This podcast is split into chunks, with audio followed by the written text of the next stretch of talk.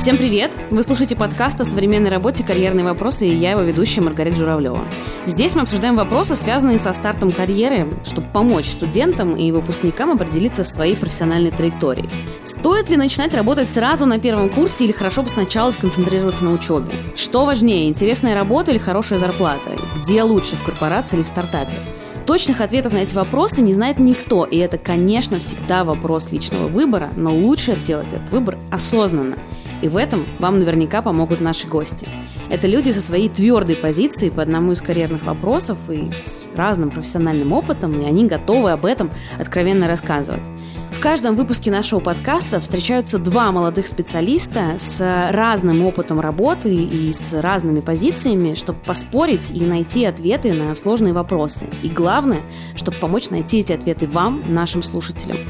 Этот подкаст – совместный проект компании Unilever и студии «Техника речи». Unilever регулярно проводит оплачиваемые стажировки для студентов, а еще у них есть лидерская программа для успешных выпускников вузов. О том, как подать заявки на эти программы и пройти отбор, вы тоже узнаете в этом подкасте. А еще мы ждем письма с вашими карьерными вопросами по адресу подкаст.вопрос Адрес есть в описании, чтобы вы точно не ошиблись. Обязательно присылайте нам вопросы о том, что еще волнует вас по теме или какой карьерный совет вам нужен. На самые интересные и важные с нашей точки зрения письма мы ответим в конце этого сезона вместе с нашим экспертом. Это четвертый выпуск карьерного вопроса, и в нем работа в сфере консалтинга сразится с работой в большой стабильной компании на примере FMCG-сферы. Почему мы вообще противопоставляем две эти сферы? Потому что есть некоторые стереотипы о том, что работа в консалтинге веселая, интересная, но сложная полная переработок, а работа в большой стабильной компании, ну, такая, знаете, размеренная, спокойная и, может быть, не такая интересная и захватывающая, как хотелось бы молодому специалисту. И если вы тот самый специалист, который сейчас стоит перед выбором относительно своей работы, мы очень надеемся, что этот подкаст, этот сегодняшний разговор вам поможет принять решение. О работе в консалтинге нам сегодня расскажет Анна Марченкова. Всем привет! Анна Марченкова, 25 лет, училась на факультете экономики и статистики Высшей школы экономики. Выиграла там университетскую олимпиаду, которая дала возможность поступить на факультет управления проектами в той же Высшей школе экономики. На этом факультете Анна проучилась всего несколько месяцев, когда получила приглашение о работе от консалтинговой компании McKinsey. И Анна решила бросить учебу ради работы своей мечты. Анна считает, что работа в консалтинге дала настоящий толчок ее карьере и помогла развить ее сильные стороны, которые стали ее конкурентными преимуществами на рынке труда. При этом она признает, что консалтинг – это работа на износ. Недавно Анна решила отдохнуть от работы и скоро уезжает в США получать MBA – это магистрская степень в менеджменте. А FMCG-сферу представляет Дмитрий Никонов. Привет, Марго. Дмитрий Никонов, 31 год, учился на лингвиста-переводчика в Московском лестехническом институте. После вуза устроился на работу в сеть магазинов одежды «Твое», где работал переводчиком и персональным ассистентом, но через полтора года понял, что для карьерного роста ему не хватает знаний о бизнесе и поступил в университет Святого Томаса в США, чтобы изучать бизнес-администрирование. Вернувшись в Россию, устроился в компанию КПМГ по его собственному признанию, чтобы потом попасть в FMCG-сферу. Так и вышло. Сразу после он устроился в Unilever на позицию аудитора. Считает, что работа в FMCG вмещает в себя все плюсы, которые приписывают консалтингу, но профессиональный рост происходит в более комфортных условиях. Давайте начнем с причин, как так сложилось, что каждый из вас работает э, в той компании, в которой он работает. Ань, ты мечтала работать в консалтинге? Оглядываясь назад, э, я думаю, что да, я определенно мечтала о том, чтобы работать в консалтинге. Я узнала об этом направлении работы примерно там, на первом курсе, когда еще училась там в вышке. К нам приходили в тот же универ куча консультантов, рассказывали про свою работу, и запомнилось мне, как один консультант рассказывал, как он там с утра выезжал, садился на самолет и прилетал на место клиенту, там он проводил какие-то встречи напряженные с клиентами, потом он шел на прекрасный обед какой-то супер вкусный и так далее. То есть там все равно такой флер, он как бы чувствовался и, конечно, естественно, привлекал меня. Угу. Дим, у тебя как так сложилось, что ты работаешь там, где ты сейчас работаешь? Это вообще можно ли назвать какой-то работой, которой ты мечтал? Работа мечты – эта работа стала только тогда, когда я на нее попал, и понял, где я нахожусь и что здесь вообще можно достичь. То есть у меня не было мысли в голове 18, там, 17 лет, что, о, я буду работать в FMCG 100%. То есть я шел в институт, в принципе, наверное, не понимая, что я хочу в жизни делать. То есть я надеялся, что университет даст мне, скажем так, ответы на эти вопросы, да, и я наконец-то найду свой э, уклон, да, куда я хочу двигаться. Я пошел учиться на переводчика с английского языка и с немецкого языка как первое образование. И на четвертом курсе э, устроился работать в компанию «Твое», ритейлер одежды, и работал с экспатом. Экспат, он занимался операционной деятельностью в компании, то есть он приезжал две недели, работал здесь, две недели улетал в Лондон. Я работал для него переводчиком и ассистентом. И мне очень понравилось вообще тот факт, что он такой консультант, прилетает, у него такая, значит, работа, он здесь ходит в лучшие рестораны. И уже в дальнейшем, когда получал второе высшее образование, держал в голове тот факт, что мне хотелось бы чем-то операционным заниматься. Вот бизнес, процессы, как работает организация, что в ней можно улучшить. И получал второе образование с этими мыслями, и в итоге пришел в Unilever, и мне кажется, тот мальчик, который мечтал тогда в 20 лет работая с этим иностранцем, подобрался максимально близко к тому, к чему хотел.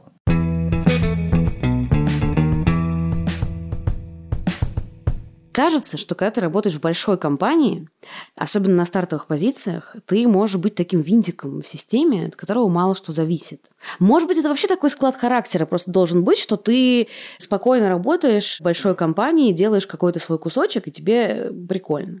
Это, наверное, личное убеждение каждого человека, потому что винтиком в системе можно быть и в маленькой компании, а можно и маленьким винтиком чувствовать себя в огромной компании.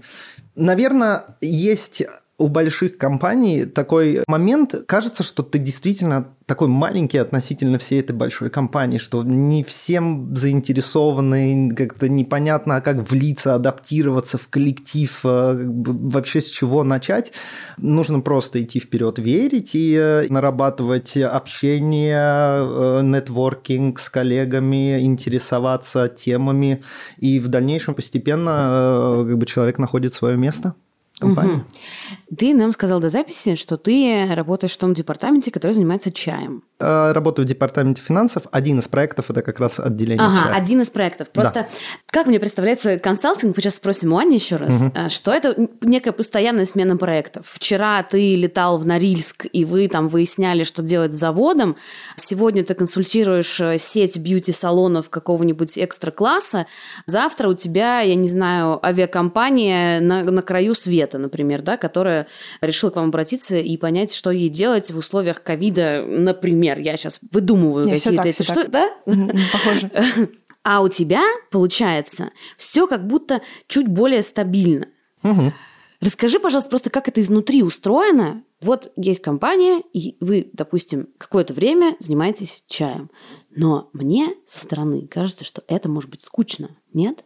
Нет, не соглашусь. Проекты, э, в отличие от консалтинга, немножко длиннее они идут. То есть, если в консалтинге это несколько определенных проектов, которые могут быть э, там за год, да, то в FMCG это вполне может быть один проект на целый год. Все зависит от того, сколько ты времени там планируешь на него потратить, или глобальные функции, сколько времени на это планируют потратить проекты меняются, оно не бывает скучным просто потому, что есть возможность участвовать в других проектах, например, если в каком-то тебе не понравилось или ты не чувствуешь себя комфортно, то есть абсолютно спокойно можно попросить перейти куда-то в другое место, постоянно выполнение вот функциональных обязанностей, от этого нужно уже, уже, наверное, нам уходить, но FMCG – это не стандартная работа там человека, да, есть должностная инструкция, и ты как бы от и до делаешь так. Совсем нет. Agile полным ходом идет, в том числе в Unilever, в том числе в остальных компаниях FMCG.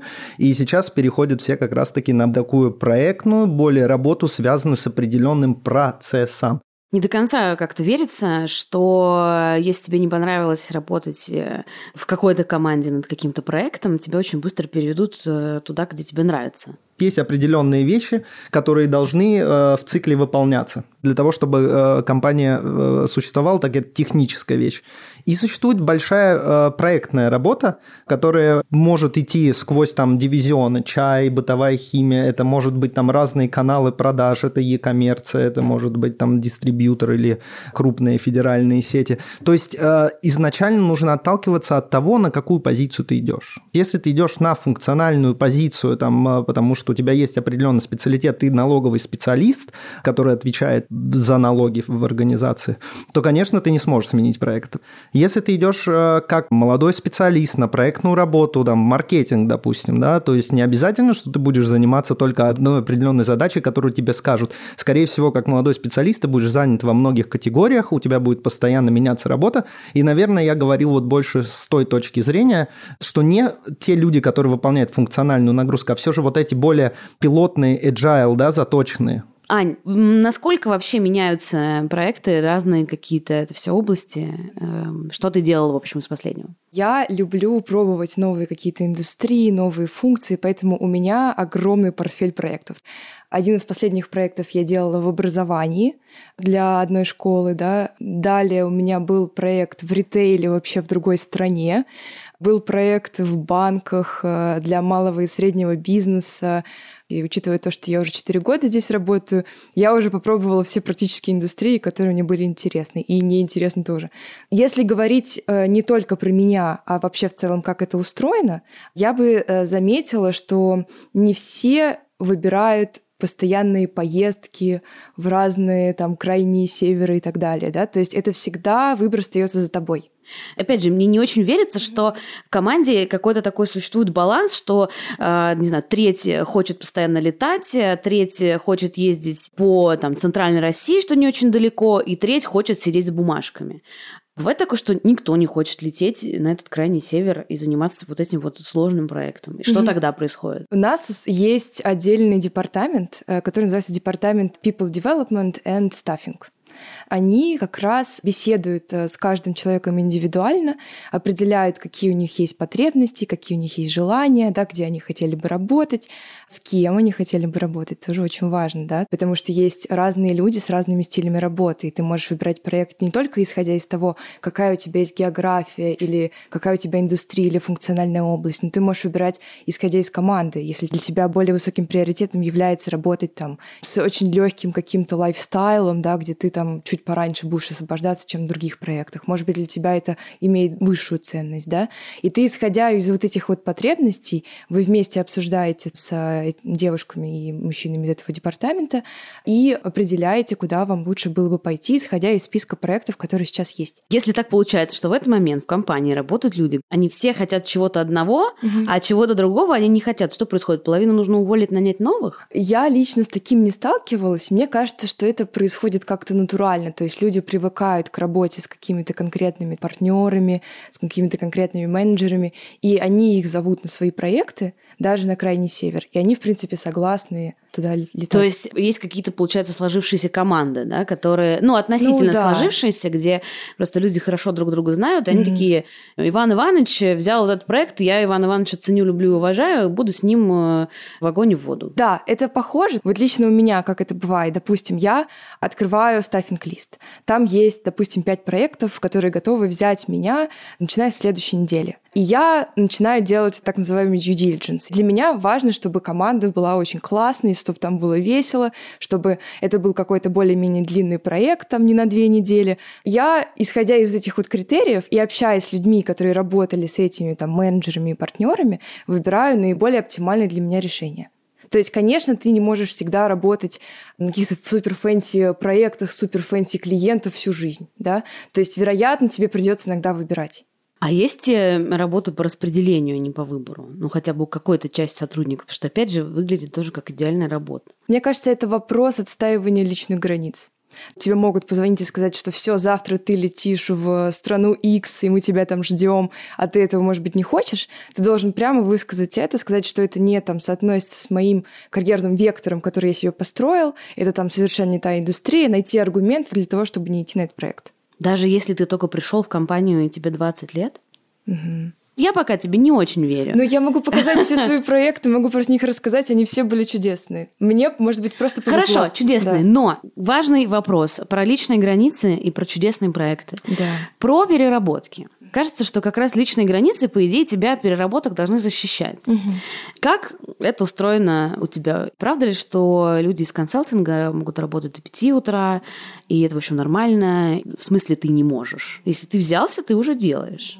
Относительно пяти утра я такое знаю, что есть, но опять-таки мне кажется, что это выбор этих людей. Они выбрали заставиться на такой проект, где принято работать до пяти утра.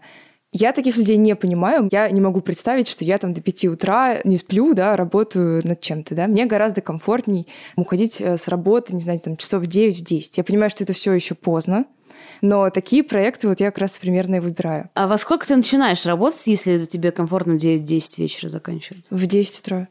Изначально в консалтинг берут людей, которые готовы много работать. Когда ты погружаешься уже в эту атмосферу, такая немножко компетитив среда, что ты даже если сделал свою работу уже на сегодня, допустим, время, не знаю, 7 часов вечера, ты можешь закрыть комп и уйти. Но ты видишь, что сидит менеджер, видишь, что сидит э, другой консультант твоего же возраста, и они работают. И ты такой, давайте я вам чем-нибудь помогу. То есть ты э, работаешь в команде. И мне кажется, что в этом какая-то есть вот скрытая причина, почему у нас на самом деле много работает. Вот здесь тоже как бы личные границы, мне кажется, хотят Да, о себе да, напомнить. да, да. Потому что вообще-то, если у тебя есть э, какие-то планы, то ты не обязательно должна сидеть и... и Не обязательно доделать. должна, но кажется, что это неправильно уходить. А что вообще с твоей жизнью происходит с 12-часовым рабочим днем? Ты чем-то еще можешь заниматься, кроме работы? Ну, у меня для всего веселья, в принципе, есть выходные. Второе — это, по идее, да, в течение дня у меня есть возможность взять несколько блоков. То есть, например, я весь предыдущий год готовилась к MBA. Это на самом деле супер энергозатратно. Я готовилась к сдаче экзаменов, писала эссе, созванивалась со своим консультантом по написанию эссе и так далее. Да? То есть это занимало у меня, наверное, по 4 часа в день. И это все вписывалось в этот график с учетом того, что я сразу обозначила, когда заставилась на проект, что я сейчас буду поступать на MBA, мне нужно вот это время, я его как бы трачу на что-то суперполезное для меня. Вам придется с этим смириться, либо я войду на другой проект. У нас как все устроено? Ты консультант, ты ответственный за какой-то большой кусок работы. Ты не можешь кому-то передать эти задачи на постоянку. Ты сам строишь себе дорожную карту, как ты хотел бы достичь какой-то цели, и сам ответственен за реализацию этой дорожной карты. То есть ты просто можешь построить дорожную карту так, чтобы большая часть работы перепадала на какие-то другие дни. То есть ты в некотором смысле сам себе начальник, Да, который может да. как-то это составить, чтобы тебя там условный спорт какой-то вписался, может быть, не знаю, твой поход к врачу. То есть ты как бы таким самоменеджментом занимаешься. Конечно, да. То есть Ага. получается, что у нас человек с первых дней, даже если он интерном приходит, у тебя огромная ответственность. Ты сам ответственен за свой кусок работы. И менеджер, он просто проверяет, там, а в начале дня твои приоритеты, и там в конце недели достиг ли ты того, чего ты там наобещал себе самому. Вот. Давайте спросим у Димы, как у вас с work-life балансом? Считается ли нормальным работать до 9-10 вечера? Скажем так, есть определенные дни, это в конце месяца, это обычно закрытие. Так как много систем участвует, так как компания глобальная, приходится иногда за пределами рабочего времени находиться 2-3 часа в конце трех дней месяца. Ну, систематических переработок. Я таком вообще не То есть у слышал. вас есть классический рабочий день, который начинается там в 10-11 утра. Какие у вас правила? Это комбинация а, для тех, у кого есть функциональные обязанности, ну, скажем так, какие-то отчеты, которые существуют там раз в неделю, их нужно выпускать.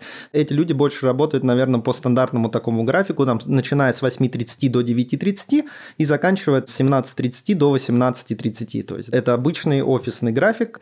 Мы все стараемся его придерживаться. Никто за тобой жестко не следит, во сколько ты начинаешь свою работу. Ну, если, опять же, не горит какой-то отчет, да, тогда тебя будут искать. Но, в общем и целом, а, ты сам волен начинать свой день, когда ты хочешь. У тебя есть определенные задачи. И говорим сейчас больше, опять же, про проектную agile работу. У тебя есть deliverables. Это вещи, которые нужно показать как результат. Есть разный горизонт. Есть пару недель, есть месяц, там есть полгода.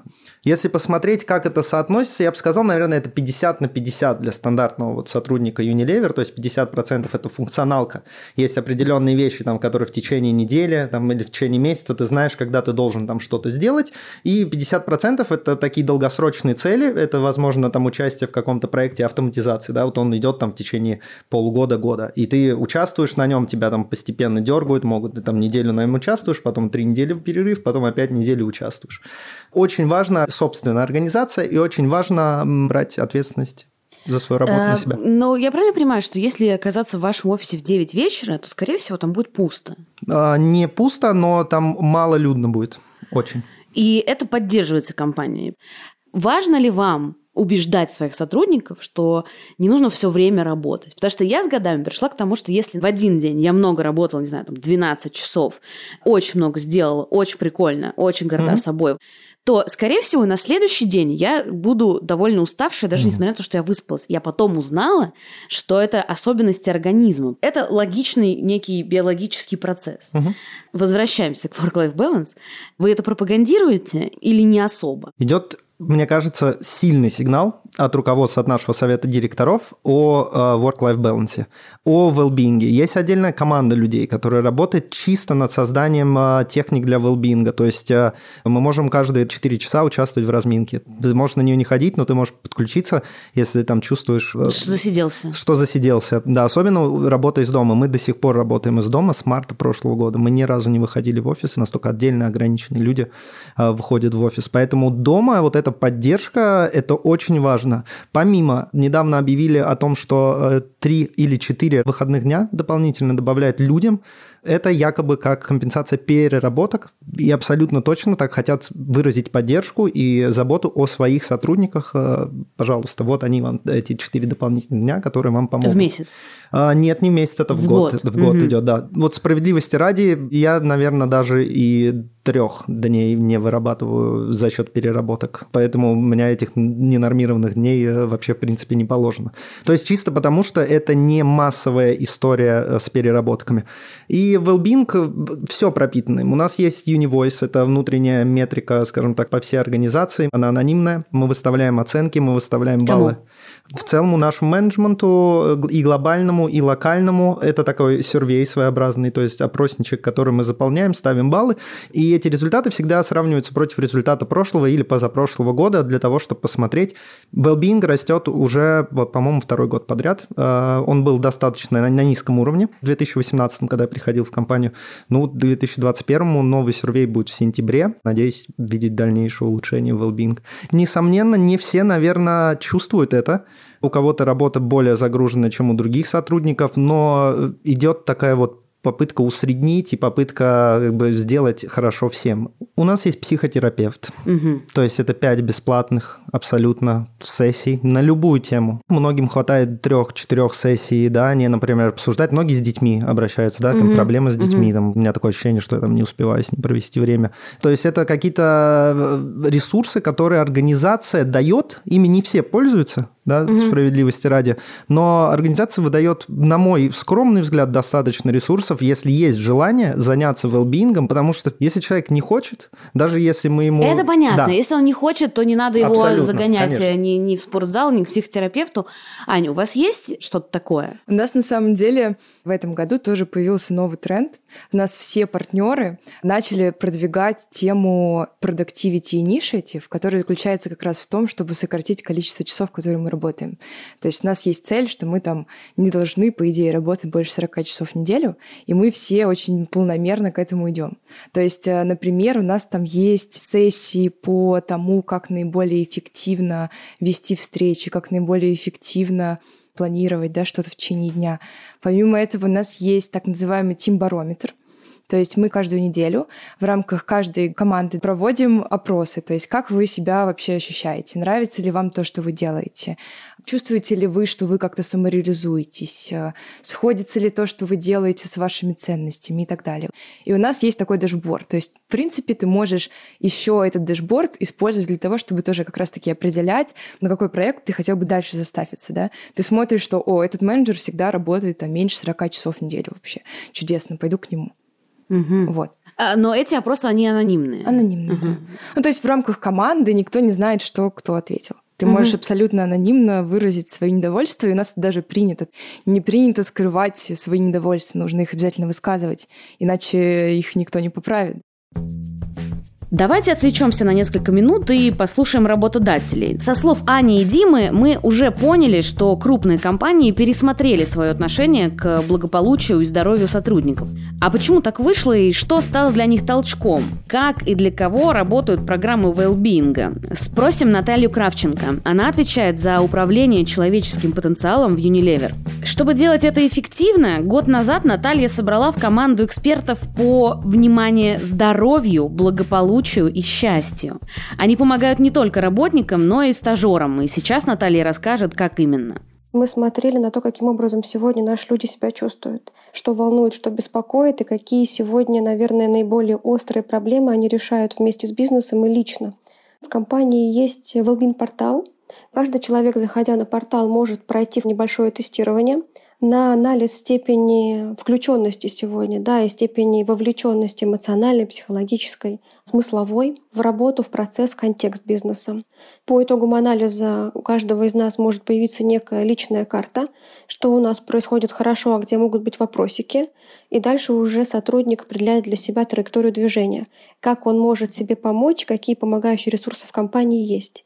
К примеру, если он или она увидели риск по итогам обзора, у нас есть сразу рекомендация обращаться либо на 24 на 7 линию поддержки, можно набрать номер бесплатный из любой точки России, проконсультироваться со специалистом по своей ситуации. Она может быть очень личной, поэтому мы не имеем информации о том, каким образом и кто консультируется у нас по горячей линии. Вторым выходом может стать работа с ментальным чемпионом. Команда чемпионов по ментальному здоровью создалась из сотрудников компании. Это не команда профессиональных психологов или коучей. Это ребята, которые считают, что помогать людям — это часть их призвания, часть их предназначения и которые прошли достаточно глубокую сертификацию внутри организации. Обучение состоит из четырех модулей. На каждом модуле мы даем достаточно детальное описание различных ситуаций, в которых может оказываться человек, жизненных, бытовых, профессиональных, и даем способы первичной диагностики того или иного состояния. По итогам обучения мы сделали небольшой финальный тест-экзамен, сделали закрывающую сессию с консультантом-психологом, и ребята пошли в жизнь, встречаться уже с людьми, которые приходят с запросом, Человек любой с какой-то проблемой, которая влияет на него, может прийти к нам, я тоже участник этой программы, и мы сможем порекомендовать что-то, что будет э, помогать и поддерживать того, кто к нам обратился. Третьим выходом может стать участие в mastermind е. Это такая поддерживающая группа, в рамках которой за короткий промежуток времени, там, до часу, можно получить помощь, поддержку и пойти уже с чем-то таким рабочим обратно к себе в бизнес, к себе в семью, к себе в команду. Если на каком-то этапе мы диагностируем риск как красный, мы рекомендуем сразу же обращаться к нашему occupational health лидеру и планировать уже достаточно серьезные шаги по выходу из кризиса.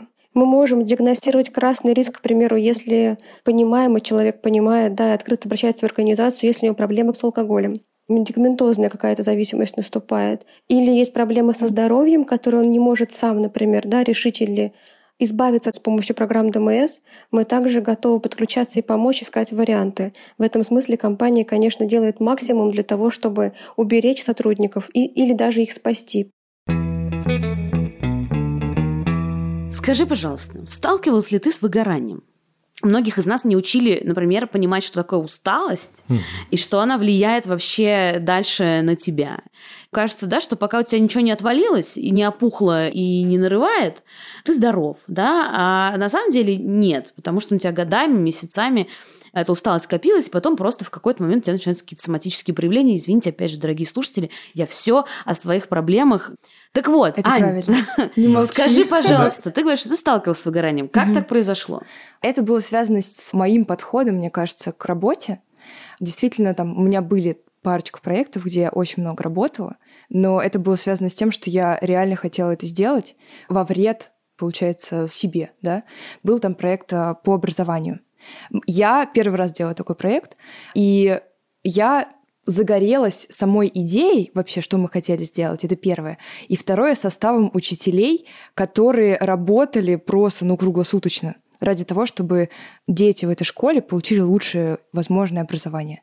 И я этим загорелась, и я действительно очень много работала допустим, в том же такси, когда я еду домой, я не слушала музыку, а продолжала работать. Вот это было неправильно, да, то есть мне кажется, такие проекты, они учат как раз отстаивать свои личные границы и где-то говорить себе «стоп». потому что потом ты просто ничего уже не хочешь делать. То есть наступает какой-то момент, ты когда сама ты... это поняла? Или тебе на это указали в хорошем смысле этого слова твои коллеги-руководители? Я не осознавала, что я делаю что-то неправильное. Просто я как-то случайно, какой-то я тренинг проходила по ментальному здоровью, увидела список признаков того, что у вас эмоциональное выгорание, и такая, так, стоп, но ну у меня же все галочки. Вероятно, что-то со мной не так. Полная апатия, то есть не хочется ничего абсолютно делать, тебе ничего не интересно, и при этом ты чувствуешь вину за то, что ты ничего не делаешь. То есть какой-то порочный круг такого безделия, который не приносит тебе абсолютно никакой радости. Еще, возможно, там нарушение сна, угу. отказ от каких-то хобби, от того, чем ты раньше мог заниматься. Нарушение сна у меня однозначно произошло как раз на тот период. И потеря аппетита в каком-то смысле тоже была. То есть какие-то даже физические такие вещи произошли.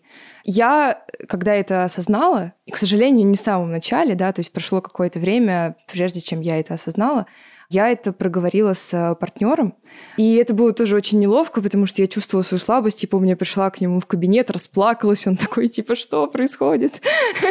Что такое, расскажи. Вот, ну и, в общем, потом после этого я ходила к психотерапевту как раз от офиса, и там я разобралась, что нужно чуть как бы поумерить свой пыл относительно того, сколько мне нужно работать, потому что, конечно же, есть на одной стороне весов это то, как ты можешь помочь этому миру, да, как ты можешь помочь этому клиенту, но с другой стороны есть ты, который ты не вечен, да, если ты будешь на таком износе работать, ты дальше не сможешь уже никому помогать. Сталкивался ли ты, Дим, с э, выгоранием? Да, не так давно, а, когда мы вот в прошлом марте только сели домой работать на удаленку. Но первый месяц вообще э, там э, эйфория была от работы дома, и как-то месяца начали менять друг друга, и я решил им отказаться от летнего отпуска. С той точки зрения, мы как бы дома, особо никуда не уедешь, все закрыто, какой смысл брать отпуск? Я, в принципе, так и не переусердствую и здесь, да, то есть работаю свои часы делаю свою работу. Ну вот э, к сентябрю, потеряв почти весь сон ночной, тоже апатия, подчеркну, это большая часть. И, наверное, для меня сильно очень это проявлялось как раз-таки в потере интереса. То есть такое ощущение, что уже вроде надо делать, а зачем? А как-то сил, что ли, нет на это. То есть э, начинаешь закостеневать профессионально. И, собственно, да, я попросился в отпуск э, внеочередной, сказал вот так так, я устал, все, мне пошли навстречу, я взял этот отпуск, пошел по своей страховке к доктору, к терапевту, сказал, доктор, не сплю, потому что много работал, судя по всему, да. Ну и вот на фоне стресса вот этого всего две недельки отдохнуть хватило, выспаться, спортом чуть больше начать заниматься. То есть вернуть себя к тому образу жизни, который был, скажем так, вот до пандемии, до работы, когда вот эта нормальность определенная. Ты сам придумал, как тебе выйти из этой ситуации? Начал сам. Потом э, где-то к концу лета началась активно вот эта история с велбингом. Как раз у нас еженедельные встречи каждый понедельник, то есть мы где-то час выделяем на общение между собой как команда. И наш руководитель говорила о том, что, ребята, важно психологическое здоровье, не забывайте, ходите гулять, как вы себя чувствуете, задавайте себе вопросы. Когда она еще дополнительно начала это все говорить, э, я начал задумываться относительно того, не перегорел ли я, да, и вот, скажем так, вот симбиоз лично под подпитанный э, вот этими напоминаниями от организации. У нас там бот есть, который там напоминает тебе каждый там вечер о том, что иди пройдись или иди растянись Блин, прикольно. Да, ну плюс по себе, да, стало дискомфортно от того, что мало спишь, и надо было заниматься этой проблемой. Можно я вас просто прямо спрошу, что каждому из вас не нравится в вашей работе? Первое, что, наверное, не нравится, это большой коллектив, а, иногда слишком большой, потому что хочешь понять, кто чем занят, а компания гигантская, и ты просто теряешься, ты просто не понимаешь, кому иногда идти, куда бежать. Но со временем, чем больше работаешь, тем больше узнаешь людей, чем больше узнаешь вот этих служб внутренних отделов, а, тем как бы легче становится. То есть это речь про какую-то бюрократию? Ну, не скажем так, не бюрократия в чистом виде, да, а просто иногда, даже если есть решение, ты просто не знаешь, кому с этим угу. решением прийти. И прежде чем ты дойдешь до нужного человека, как бы ты можешь пройти там 7 кругов ада, угу. грубо говоря. То есть для меня, наверное, вот это вот то, что Agile ставит перед собой решить, да, оно еще до сих пор существует. Э, из меньших вещей есть функциональные роли, в которых, как мне кажется, существует определенный потолок реализации человека. И потом либо менять совсем, да, угу. но если человек, например, 20 лет там работал, он не хочет менять, но у компании, наверное, даже нету как бы, финансовой возможности растить дальше эту роль, потому что она определенная, она как бы устоявшийся. Вот это тоже, наверное, определенный минус от которого сложно, наверное, куда-то деться. Угу. Вот это две вещи. Ну, я бы сказала, наверное, что интенсивно, очень интенсивно. То есть э, ты вроде отдался полностью одному проекту, он там через три месяца закончился, и ты, может быть, даже особо не отдохнув, переключаешь на какой-то новый проект. Тебе вроде бы интересно, все новое, да, какие-то новые клиенты, новые задачи, но силы все равно уже они ограничены. В общем, тяжело немножко бывает. Насколько я понимаю, в консалтинге, например, может так случиться, что тебе прилетает проект, например, не знаю, связанный с алкоголем, с табаком, с какими-нибудь компаниями промышленными, которые могут влиять на окружающую среду. Mm-hmm. Если тебе важно это, то, возможно, это входит в какое-то противоречие с тем, что тебе важно. Конечно. Были ли у тебя ситуации, когда есть что-то, с чем ты не хочешь работать, ты считаешь, что это было бы здорово, чтобы таких вещей в мире было меньше, таких компаний, но тебе она прилетает. Что с этим? Ты обсуждаешь это со стаффингом и говоришь, это противоречит моим ценностям, и не идешь на этот проект. Ты не можешь повлиять на закрытие этого проекта, но ты как бы вправе сказать, что лично я не пойду на этот проект по такой-то причине. То есть, например, к вам приходит компания, которая производит э, мясо и молоко. Ты говоришь, я веган. И я веган не потому, что это это диета, а потому что это мои ценности. Mm-hmm. И я не могу там работать. Ну вот лично с таким вариантом развития событий я не сталкивалась, но я знаю точно, что с промышленными компаниями так работает. То есть если тебя сильно заботит э, глобальное потепление и прочие экологические проблемы человечества, то ты можешь этот аргумент использовать для того, чтобы не идти на проект э, на заводы. Дим, как у вас, когда ты устраивался туда, где ты сейчас работаешь, были тебе важны какие-то этические вещи, там связанные с устойчивостью, с экологией?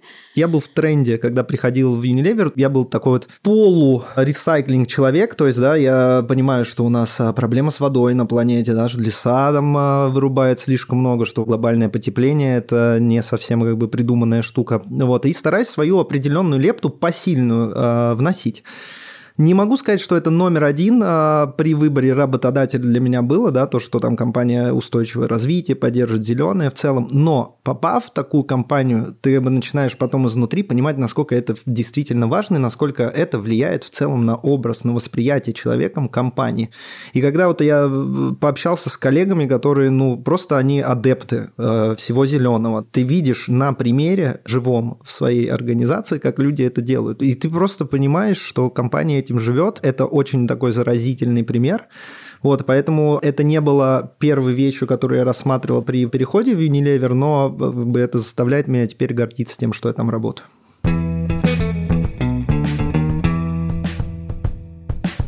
Важную тему мы с вами не обсудили, тему денег. И если у нас сегодня во многом разговор про стереотипы, кажется, что в консалтинге люди зарабатывают очень хорошо, а в FMCG несколько хуже – Насколько это правда? Может быть, это от должности зависит? Я думаю, что реально крутые игроки на рынке заинтересованы в молодых людях, амбициозных, готовых э, вкладываться в компанию и готовы предложить практически максимальную зарплату на рынке. Я тоже думаю, что это идет такая борьба за талантливую молодежь, и некоторые компании, в том числе FMCG, они предлагают выше рынка среднего, скажем так. Получается, что это похоже на то, что, насколько я понимаю, происходит в IT, просто где гигантская конкуренция среди работодателей за сотрудников, mm-hmm. да, mm-hmm. и одним из ключевых моментов являются деньги, что просто дальше начинается какой-то, знаете, аукцион как будто бы.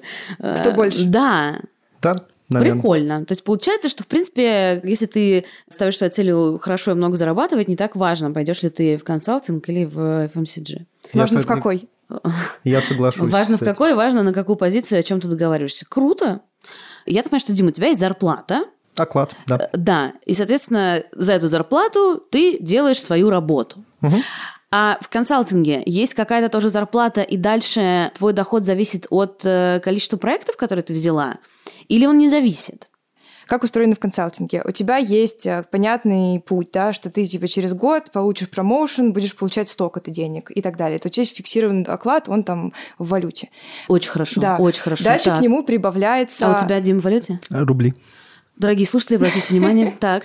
Далее к тебе прибавляется еще бонус, э, который зависит от твоей оценки. То есть у нас в фирме принято оценивать людей. Оценку ты никому не рассказываешь, она скрыта. Ага. Оценка – это то, что твои коллеги про тебя говорят? Это то, как они оценили конечные результаты твоей работы. Ага. Это твой бонус. При этом, да, оценка еще на что влияет? На то, как быстро ты будешь идти по этим фиксированным грейдам. То есть, например, у тебя может быть фаст-трек, и ты можешь стать партнером уже, там, не знаю, через три года, через четыре года, после там какой-то определенной позиции.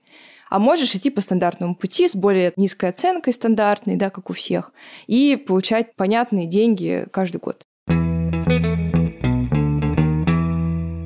Вопрос про будущее и про рост Ань, ты уже начала говорить, что ты уезжаешь делать MBA. И вообще кажется, что после консалтинга ты можешь э, все что угодно. Ну, не в смысле ты конкретно, но есть такой момент, что ты получил очень много опыта, но сил у тебя, условно, на собственный бизнес уже не совсем осталось. Конкретно со мной такая ситуация произошла. То есть у меня сейчас определенно есть выгорание, несмотря на то, что проекты у меня были интересные и все дела. Я потеряла немножко интерес да, к работе. Поэтому мой следующий шаг — это поехать на MBA, еще раз остановиться, подумать, что я хочу делать дальше своей жизнью, возможно, отдохнуть, расслабиться. Но ты должна какое-то время будешь еще проработать в компании, да. потому что компания твой MBA оплачивает. Угу. Да, два года. Угу. Дим, насколько угу. ты доволен тем, как ты растешь внутри компании вообще? Хотелось, может быть, быстрее, хотелось бы больше каких-то задач. Всегда хочется больше и быстрее, особенно оглядываясь назад, но нет, наверное, сейчас такой баланс определенный в моей жизни. Мне нравится все, что я делаю, мне нравится, с какой скоростью все идет. А у тебя есть какой-то трек, описанный, например, э, HR, который тебя нанимал вместе с твоим руководителем, о том, как твоя зарплата будет меняться, индексироваться, как будут меняться твои рабочие обязанности? То есть есть ли у тебя представление о своем росте? Мы исходим с того, что у каждого человека в компании есть feature fit план. То есть это план того, как ты будешь в будущем подходить к компании. Он там состоит из 5-6 э, страничек по благополучию, по твоей работе, по э, каким-то основным моментам.